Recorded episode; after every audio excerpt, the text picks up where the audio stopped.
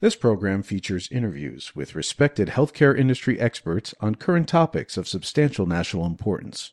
Your host for the program is David Introcaso, a DC based healthcare policy analyst and researcher. We invite you to comment on the program by visiting thehealthcarepolicypodcast.com. Now, here's David. Welcome to the Healthcare Policy Podcast. I'm the host, David Introcaso. With me today are HealthLink advisors, Ms. Tina Burbine, VP of Care Innovation and Enterprise Analytics, and Ms. Yolanda Smith, Healthcare's Chief Clinical Officer, to discuss CMS's Hospital Without Walls, now termed Acute Hospital Care at Home waiver program, and its potential future. Tina and Yolanda, welcome to the program. Thank you so much for having us. We're big fans and we're excited to be talking about hospital at home with you today. All right, thank you very much. Uh, bios of both, uh, of course, are posted on the podcast website. On background, Johns Hopkins is generally cited as the first to pilot hospital home care over 20 years ago. The VA has provided hospital at home services for several years and overseas. Hospital home care is provided in Australia, Canada, Israel, the UK, and elsewhere. HHS or CMS first tested the model in 2014 when it awarded Mount Sinai a grant to test the model However, it failed to meet statutory criteria for expansion. Due to the COVID pandemic, CMS, under its waiver authority in 2020, allowed hospitals to provide alternative sites of care, including homes, and thus CMS started paying under the Medicare program and Medicaid for hospital at home care. Per research published by CMS this past December, there are 186 hospitals across 33 states that have implemented, again, formerly termed acute hospital care at home. The waiver program, however, lasts only as long as the current public health emergency that the administration two days ago extended for another 90 days. While hospital home research findings have been on balance favorable, for example, research published in 18 in JAMA found hospital home patients had comparatively lower rates of readmissions, ED visits, and skilled nursing facility admissions, and were more likely to rate their hospital care highly. Research findings are, however, compromised by selection bias. With me again to discuss the acute hospital care at home, excuse me, program is again Ms. Tina Burbine and Ms. Yolanda Smith. So with that, for background or as introduction, let's go right into um, if you could provide some uh, further details about how this uh, model or program works. So let me start with some basics and we'll work through these quickly at home means exactly what? I mean, it, it's at home care, but it can mean other uh, sites of care. Is that correct? Yes, this is uh, Yolanda speaking. That is correct. So, hospital at home simply means that a patient that would be normally admitted to an acute care hospital hospital will now have that care provided in their home with the same level of care that they would have been receiving if they were in the brick and mortar of that facility. Okay, thank you. Um, that's helpful. Um, I, I, will say, and I'll just add some a detail for uh, under the waiver for a person to um, be treated under this program, it's either through an ED visit or they're already uh, an inpatient um, in an acute uh, hospital facility. So that's uh, that's what patients can participate. Let me ask you, uh, Yolanda, what are the typical conditions? And I know um, there are private insurance programs that may offer care for other primary conditions, but what are generally the primary conditions under which these patients can participate in the program? Typically, when uh, hospitals are starting out with their program, they will select uh, COPD, congestive heart failure, uh, community acquired pneumonia, cellulitis. They would select, you know, patients that, although they would be considered eligible for an admission, the acuity level would not be so high as that they would be able to be monitored carefully in their home setting. So typically they will create what's called the inclusion criteria. They, they would say, you know, for this particular patient, um, say for cellulitis, that patient may need intravenous uh, antibiotics. If somebody needed further type of treatment or testing, they would prefer that patient to be admitted into their hospital brick and mortar. So the exclusion criteria will wind up being the inclusion criteria for that patient to be physically in their hospital setting and not in their home setting. Okay, thank you again. Some of these other conditions, uh, UTIs, uh, uh, DVT, um, uh, and there are there are some others, but that's that's a good um, uh, understanding. So thank you for that. My other question, maybe my last, is so obviously the hospital at home program has to uh, be able to deliver services that they would otherwise be delivering, as you said, in bricks and mortar in the acute hospital setting. So what are some of these um, uh, typically uh, that they're required uh, to provide or have the capacity so to deliver? Correct. Yes. So pharmacy. So for instance, as opposed a patient has cellulitis or pneumonia, and that patient needed uh, intravenous uh, antibiotics, that patient would be able to receive that in their home setting. They'd have to be able to receive any diagnostics or labs. So if they need a blood work drawn, they would have a um, they would source with a vendor that would be able to do that in their home. They could also do imaging, uh, chest portable chest X-rays, EKGs, uh, being able to provide transportation if needed, and uh, meal services for those uh, patients, and any durable uh, medical equipment that would be needed. Say, as opposed for COPD, the patient needed oxygen. They would have to arrange for oxygen to be delivered to the patient's home prior to them um, leaving the emergency room and being admitted uh, to hospital at home. Okay, they and could also have PTO. Oh, sorry. No, go ahead. Go ahead. PTOT. They could also have physical therapy, PTOT, um, speech therapy, social workers. They could also be um, additional services that the patient could receive in their home. Okay, thank you again. Just to throw out a few other details regarding payments. So payments are the same under the Medicare program as if the patient was in an acute uh, facility. Uh, billing requirements, cost reporting are the same. So there, there, there, are numerous other details, but I think this gives a general uh, sense or overview. I, uh, relative to other participants other than Medicare, so Medicare Advantage beneficiaries can participate if the if the MA plan is in, in agreement, uh, and then some commercial plans uh, payers get into this as well, and maybe we'll get into that. Uh, Humana, I know, amongst others. But let's go to um, uh, participation. Um, uh, I know that participation, considering there are, are approximately 6,000 hospitals in the U.S., uh, what's your sense relative to uh, participation today? And I think 186 hospitals I know in the intro is uh, now uh, larger in number. so maybe for Tina, what's what's your understanding of participation rates and if you can explain whether those rates are appropriate or whether there could be more participants. And I will say, as leading, uh, I have read that uh, in the literature that clinicians, physicians tend to be hesitant about this. Uh, obviously, it's a change uh, for them that they'd have to adjust. Yeah, thanks so much, David. You know, we've seen every month since CMS came out with this new policy and reimbursement opportunity, more and more hospitals clamoring to receive their waiver approval. We continue to see an increase as uh, health systems continue to become engaged in providing this type of care, and a lot of planning effort currently focused on how to scale those programs.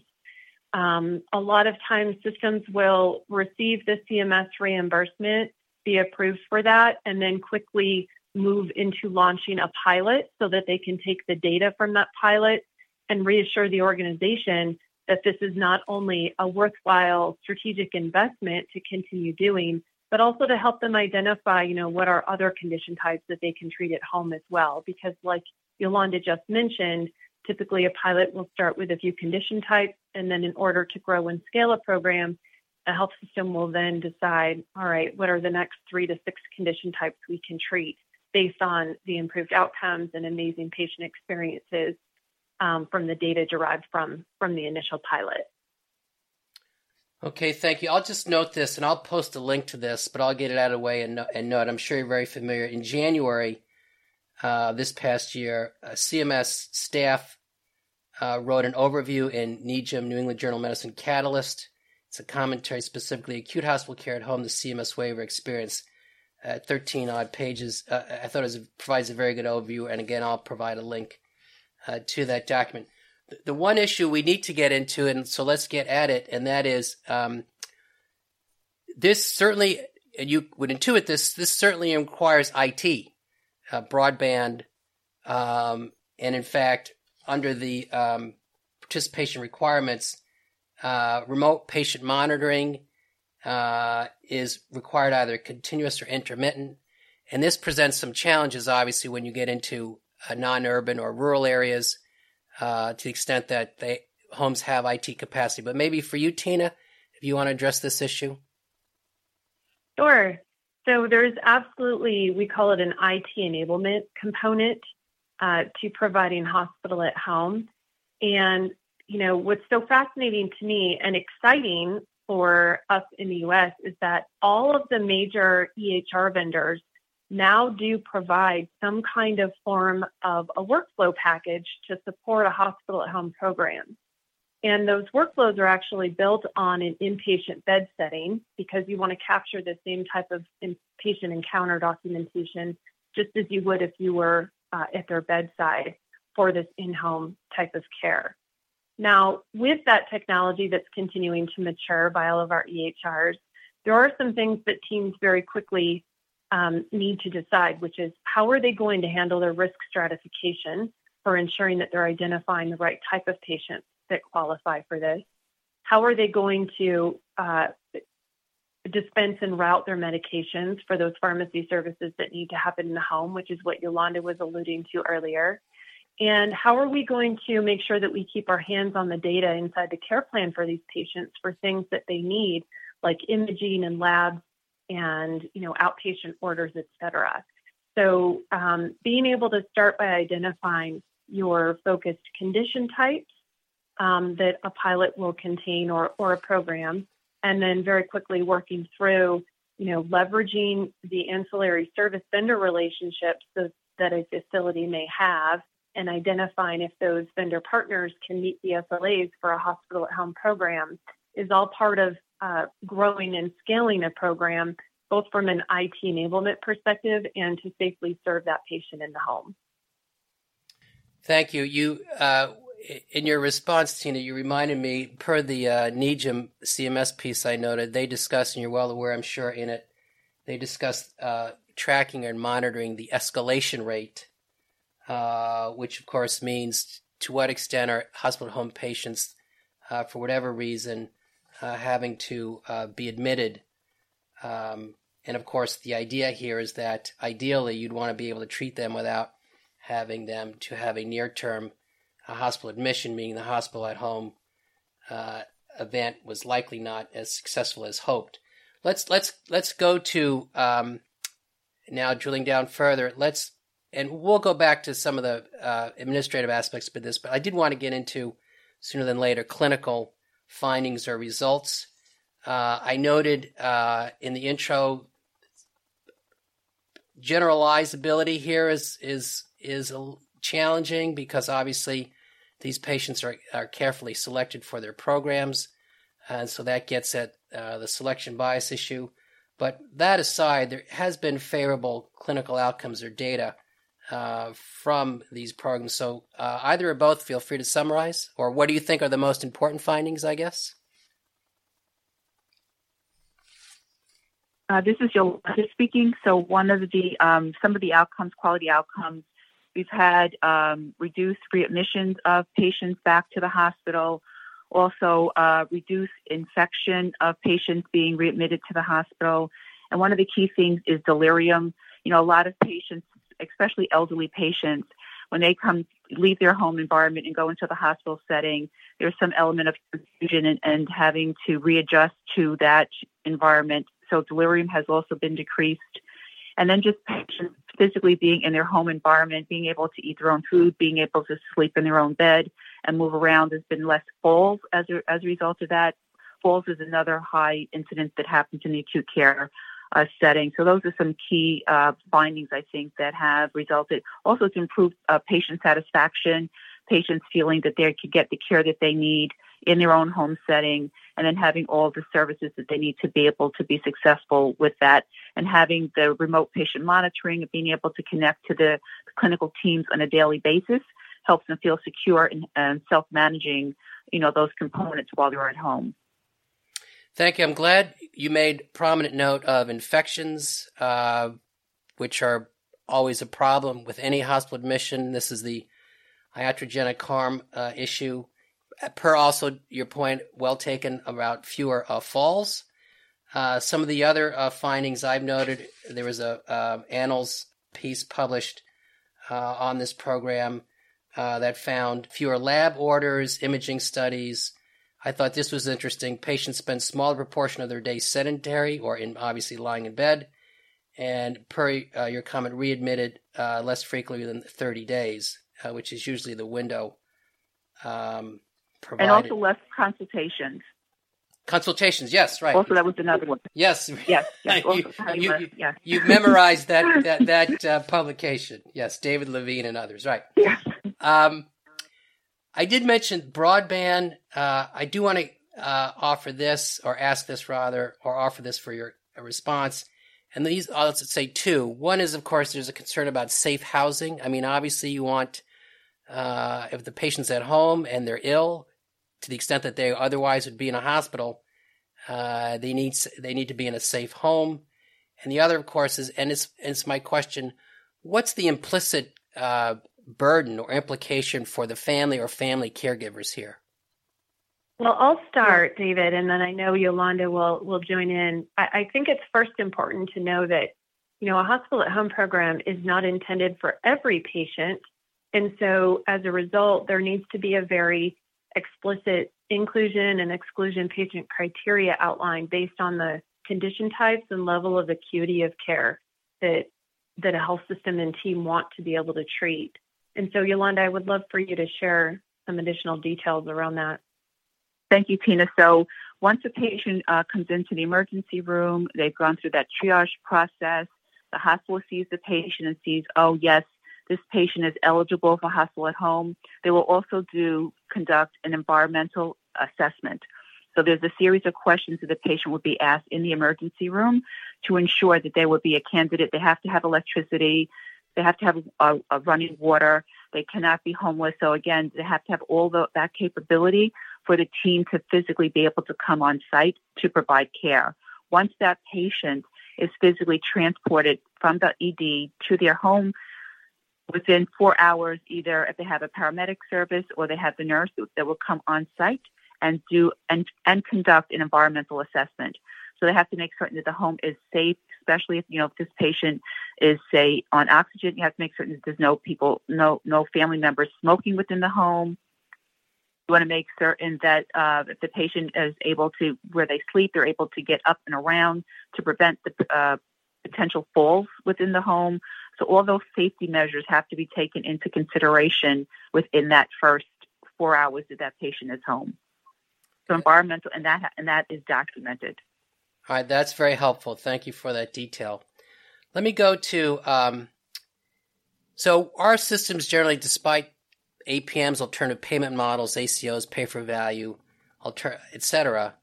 Uh, you know, generally still uh, our systems fee for service, or sarcastically noted fee for volume.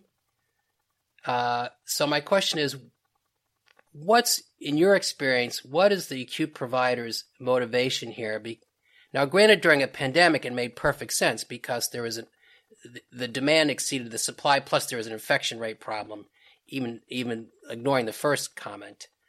Um, but relative to this program going forward, the questions beg incentives for C-suite executives relative to having these patients. Now, granted, they're getting reimbursed the same, um, and if they're medical patients versus surgical patients, which they are, uh, there's that there's logic there. But the question is, Beg, still, what what's been your experience, or what's your understanding of how uh, executive management uh, views this program relative to the fact that you know the plus is uh, maybe lower costs and uh, higher quality, uh, greater patient satisfaction, but these leaves potentially beds unfilled. So this is Yolanda. I'll, I'll answer that question. So we look at it from the from the perspective of patient ratios. So if we look at, uh, let me say that again. If we're looking at the inclusion criteria, correct? Right. We're making certain that that lower acuity patients that will be physically um, transferred to their home setting There now may be a higher acuity level of patients within the hospital setting. So now your nurse patient nurse patient ratio would have to increase because the acuity level of all those patients admitted are sicker. So you're going to need more nurses and more services, more staff to be able to take care of those patients. So that's one aspect. Staffing is, is a key issue.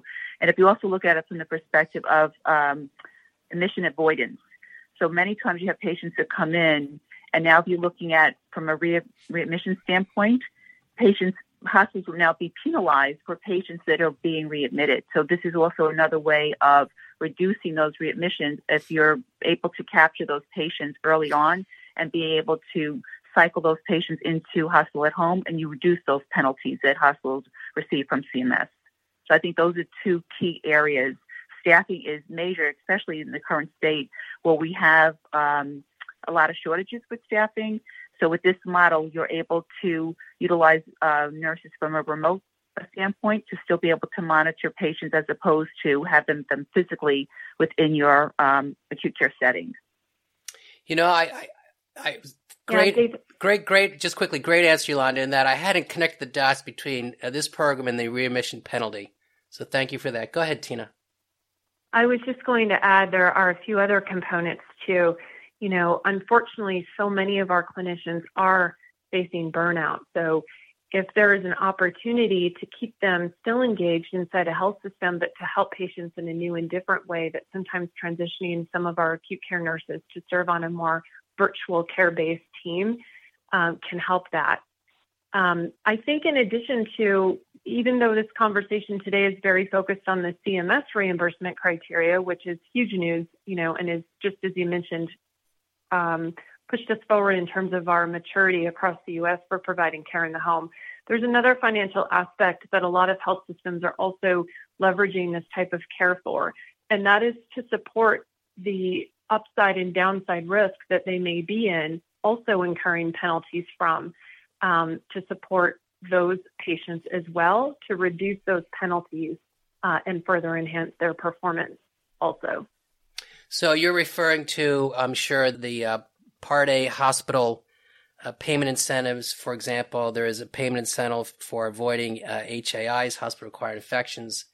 There's the readmission, but there are others.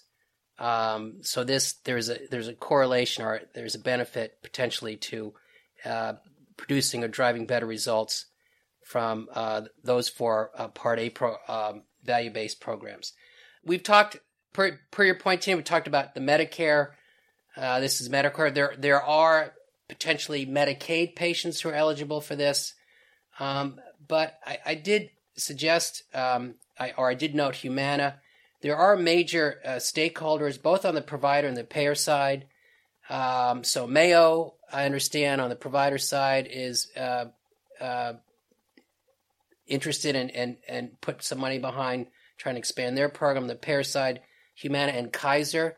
So, can you give me a general sense or overview of how this is being uh, forwarded on the commercial side or outside social insurance? Absolutely. We have, I feel like all of the big payers now are really focused on establishing different and unique ways that they can serve their members with a type of hospital at home or care in the home model as well. Um, you know, United Health was was in the news just in the last three weeks, setting an acquisition record of a traditional home health agency I think it was for 5.5 billion. dollars. Yes, it was. I saw that. Um, yes, and that's a, yes, exactly. And you know that's positioning them to allow to compete with Humana, who also has done something very similar uh, to continue providing care in the home for their members.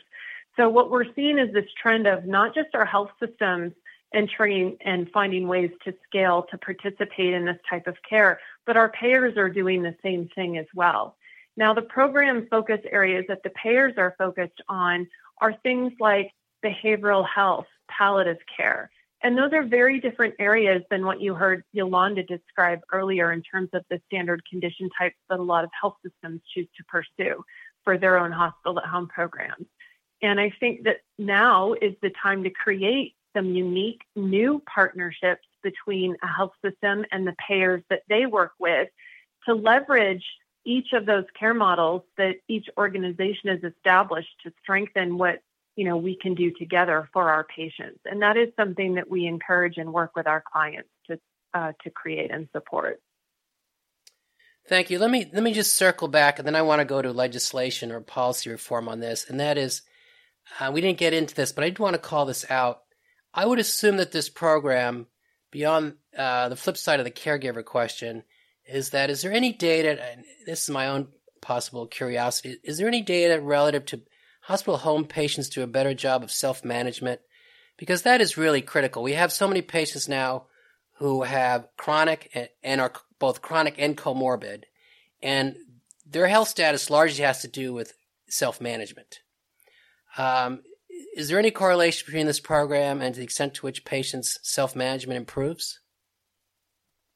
Uh, this is Yolanda. I don't recall actually seeing that, but however, when you think about the patient who has been selected for the inclusion criteria, those patients may have another comorbidity in addition to what the why why they're admitted. So you could have a patient who has heart failure, although they could also have hypertension. Mm-hmm. So these patients would normally be taking their own medications in addition to any new medications that are prescribed for this acute care episode. So all the same education that happens once that patient's in the hospital setting would be the same type of education that patient receives in their home so that they would be able to self-manage. In addition to that, even with the remote patient monitoring, the patient has to be educated as to when there's a change in their a change in their symptoms or a change in um, side effects. They still need be, they still need to be able to report that. So all that is part and parcel of the self management of that episode and any other comorbidity that that patient may have. Okay. So education is key, also for the family. Yes, absolutely, absolutely. All right, thank you. Let's let's go to uh, policy uh, legislation. So I'm sure you're well aware there's uh, there's a bill, uh, the same bill in both the Senate and the House. Currently, the Hospital Inpatient Services Modernization Act. On the Senate side, it's uh, not that it Carper from Delaware uh, and others. Um, again, similar legislation are the same in the House. It calls for a two-year extension. So again, public health emergency presumably concludes at some point, possibly this year, um, fall or winter. Um, it would end. However, if legislation would pass, the program would continue. CMS would be authorized then, therefore, to continue the program for whatever the window is, the two years what's your sense of of this legislation relative to? And I'm I'm not going to ask you whether it passes or not. Do you think this is the best way to go? Um, just a two year extension by Congress. CMS, my understanding is they could extend even after the public health emergency, use their um, uh, their waiver authority um, to extend this program. So, regulatorily or administratively, this can be done independent of the Congress.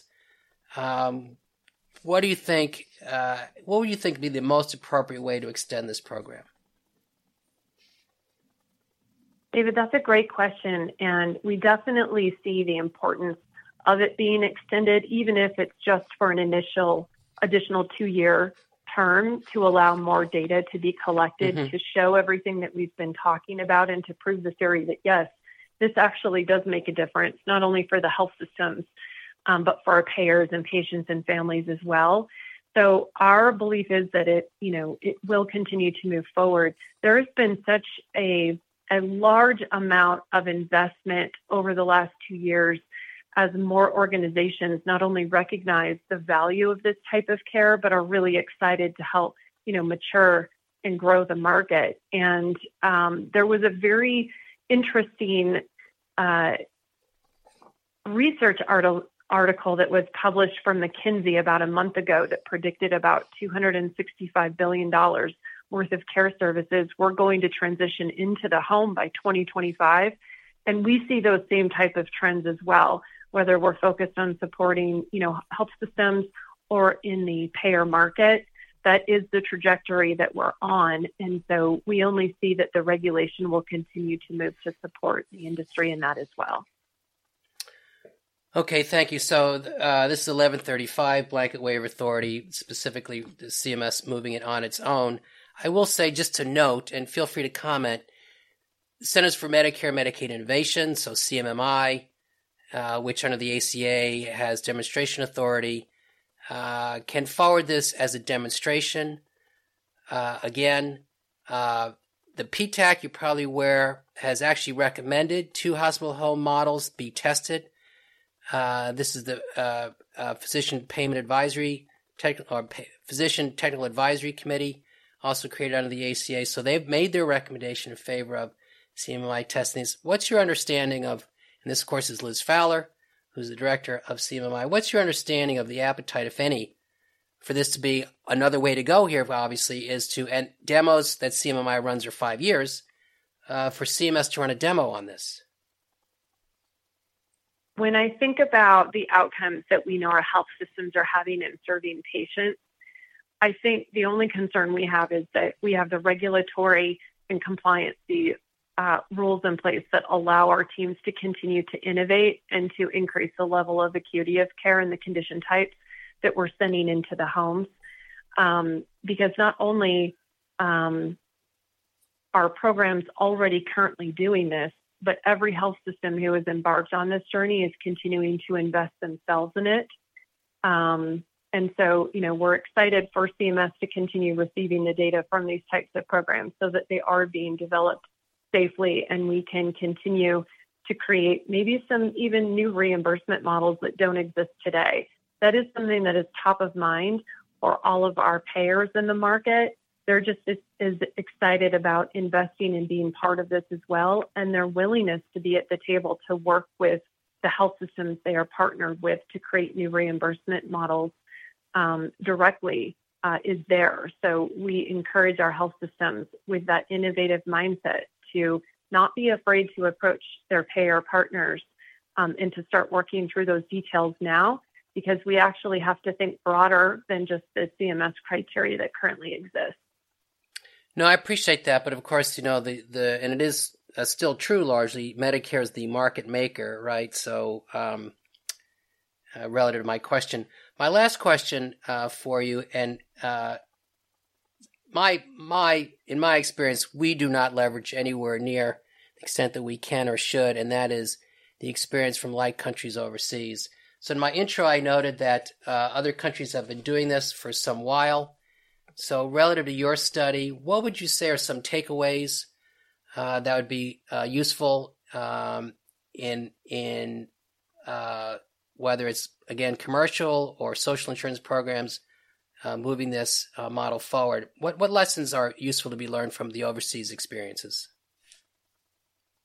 Yeah, actually, I'll start with the fact that this is a standard of care uh, globally. It just is starting to become that within the U.S. because we finally had the regulatory, you know, policies in place to put some reimbursement dollars behind it. The data has been here for a long time that has shown that this type of care not only works, um, but it also helps lower the total cost of care. So, um, and that is the data that we're continuing to see for the programs that we are engaged with as well. Yolanda, what else would you like to add to that? I think also, excuse me, I think also, you know, the public health emergency that has um, that arose, you know, with COVID, it, it put hospitals or acute care facilities in the space of looking at alternative ways of treating patients, not necessarily in the brick and mortar, but how do we now treat patients in the home? Because we have a lot has moved from the inpatient setting to the community setting.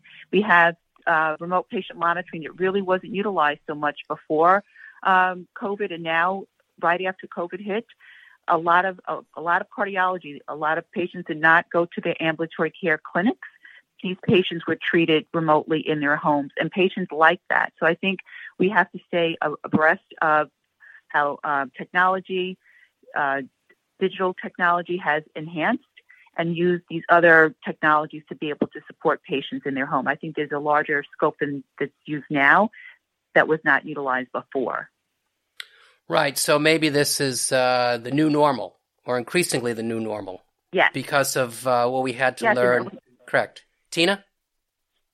And and then when you think about oh. how they were able to scale it so quickly once those surges happened, so you know that it's possible, and now you learn from those lessons, and how can you really take the data from that and expand on it and scale it even further?